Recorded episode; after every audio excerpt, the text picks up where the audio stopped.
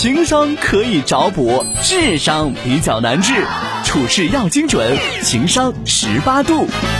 杨先生说：“东哥思思好，我和我老婆去年六月一号领的证。刚认识的时候无话不说，每天晚上我们两个都要聊天聊得很久。但是慢慢的到了今年，感觉两个人在一起的话越来越少。他也经常跟我说，觉得晚上下班回来没话说，很不开心。我也反思自己为什么，但是每次下班拖着疲惫的身体回来，就很不想说话，这正常吗？东哥，我该如何创造两个人下一阶段的生活？”哦，我知道了。嗯，我知道了。大家知道一个新的名词吗？这个名词，要不然我一会儿再说。现在还是九五后，呃，思思老师 Z 时代的思思老师来讲一讲他的观念是什么，好不好？哎呀，其实我觉得我可能想的比较小一些，因为我觉得在婚姻当中，嗯，可能女士如果说现在闹一个别扭或怎么样，一般这两个人啊分不开，分不开，分不开。但是如果男士一直说，哎呀，我要紧紧拉着你。这两个人是，就是这两个人可以分不开，但男士一旦产生了就说，哎呀，你怎么怎么样，我要不跟你说话，这个婚姻当中很容易出现裂缝。对，也就是说，在婚姻当中，我认为两方当中起码，尤其是男生啊，起码有一方是紧紧拉住彼此的手的。对，你要相信某一些时刻，他是。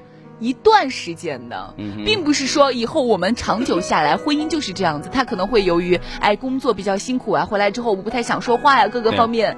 他并不是说，哎，我这辈子我都要跟你这样。只要你积极的去做一些努力和改变，我相信对方也会有所改变，跟你去重新共同去构筑某一个话题。因为婚姻本身，你想想，我们过去我很小的时候我就觉得真的很傻，我就觉得，哎呀，我看了一些偶像剧呀，看了一下所谓王王子公主的童话故事，他们俩结婚之后，我觉得他们真的是过上了幸福快乐的生活。对，但实实实际上，就是结婚之后才是开始经营婚姻的。最开始的地方，就是因为婚姻，你需要有很多的才能、智力，还有各个方面，你就要投入进去。我觉得婚姻绝对不是所谓的童话，绝对不是说，哎呀，我们那个时候很好，现在怎么就不好呢？我们需要有一些机制去解决目前为止的问题。对，两个人在一起，手牵着手共度余生，最关键的点在于，我永远不愿意放开你的手，无论发生了什么事情，我都可以一起跟你共同面对和解决。哦。此时此刻，我的想法。非常好，我还是觉得讲的非常非常的入情入理，真的是这样子。的。那么你刚才讲的关键点，如果总结用一个词，你想表达的这个词语是什么？我觉得，嗯，经营和爱。主要是经营了，对。对，好了，那今天这个话题讲的就是两个人之间没话嘛，嗯，而且呢，刚刚结婚，这才几个月的时间吧，嗯，他是不是说了个六月一号？我记得，好，才没没结婚多久，没结婚多久吧，嗯，大概就谈了一下自己的小感受，对，我也跟大家分享一下我听完这段话的真实想法。我跟你讲啊，夫妻之间啊，一旦两个人真的生活在一起了，你们一定要信东哥，虽然呢。在我跟思思现在的交流过程当中，随着思思年龄的增长，她开始有自己非常独立的思想。于是，在这一段时间的节目当中，你能看得到我们两个人在观念上的差异是源自于本能当中的了。因为孩子也在长大，对不对？旭东，你在变老的同时，你不能阻止思思的成长。所以两个人在这种交流过程当中，其实蛮有交锋感的。这个其实我是很荣幸的一件事情，但是代沟感也会明显的增强。其实你刚才讲的那些，对我来讲的话，对于我这个过来人讲，真的是道理。嗯。但真正生活在一起，两个人要的是什么？这个“经营”这个词，我可真的太同意了。今天我没有办法再同意你用“经营”这个词，但是我不知道，就是孩子，你能不能知道这个“经营”背后这两个字究竟怎么去管控经营？嗯。你看，两个人生活在一起，没有话说了。有人说了，那说话干嘛呢？一说话就吵架，对吧？两个人一说话的话，根本就没有共同语言，三观价值都不一样。那你离开不离开，混着呗，有孩子呢，等等，是不是这样的话，在你脑子里面，会在你周边当中一直在萦绕着？嗯，没问题吧？嗯，是不是？讲的是大多数朋友这种想法，就是因为我想保护我的婚姻，于是他不愿意说，那我也不说了呗。嗯，一说就吵架，那干脆就不要聊了。对，我跟你讲。山上有一种聪明人啊，他就真的是情商和逆商非常高，尤其是爱商非常高。因为现在很多人都知道智商，对吧？或者是我们讲的情商，但你不知道爱商有多重要。其实我跟你嫂子差着巨大的年龄阶层，就我们两个人，因为我从小受的那些点和他成长，虽然我们差了没有那五六岁的样子，但是实际上我们两个人在成长环境当中，朋友们完全不一样，这就导致我们两个人看待一个问题也完全不一样。我给大家举个例子，嗯，这两天我在家里面吃那个苦瓜蘸酱，因为我觉得我最近嘴边上火，我就用那个苦瓜直接切开，在东北就直接蘸酱吃了。然后昨天晚上吃的火锅，然后旁边火锅旁边我妈买了点栗子。然后你嫂子说了一句话，说：“哇塞，我想把这栗子在火锅里面涮涮，会不会很好吃，老公？” 我觉得苦瓜好好吃哦，我要把苦瓜放到火锅里面蘸一下。我们俩结婚都已经，我认识都十几年，结婚都七八年了哦。这就是你们嫂子做出来的事情。可你在我在旁边说什么吗？什么？我说确实也可以这样吃，我觉得蛮可爱的。啊。但你知道我内心里面是多违心，我当然知道你内心啊。而且我会说，就笑话一下他。然后我我爸有时候也会跟他开一点小小的玩笑。朋友们，这里面捕捉到了一个什么样的故事？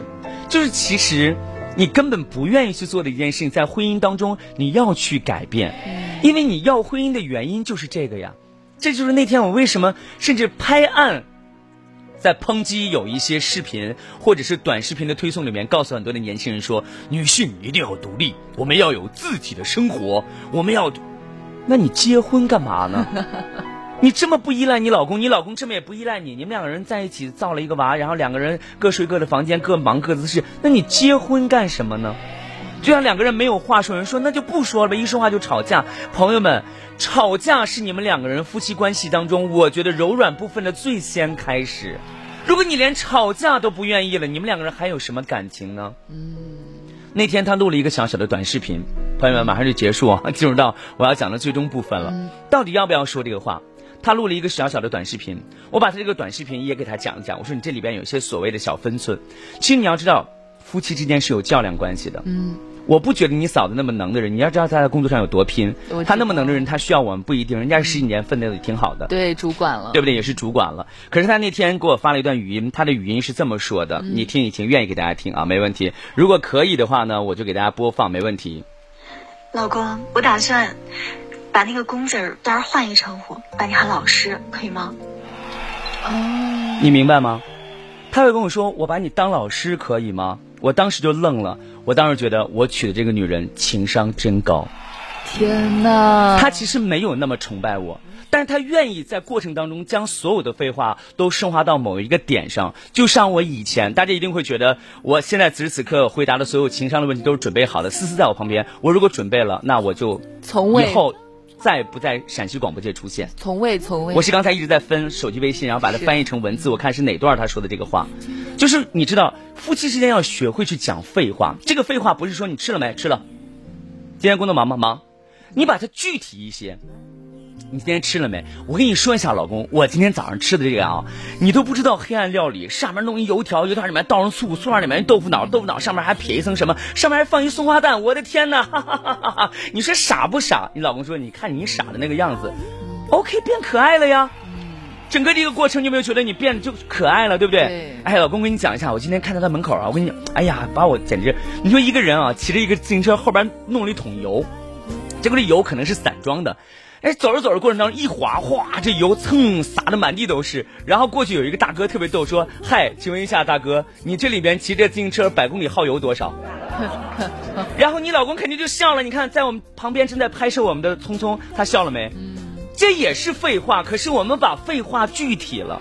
朋友们，这就是我说的夫妻关系，要学会将所有的废话具体化，你才能够真的觉得这个人是一个你愿意。在一起说废话的人，这个就是我们经常讲的。这也就是我跟思思在观点上有一点点延伸的不同的点，在于道理是那个道理，谁都懂。说我们的余生要找一个愿意跟我们一起说废话的人。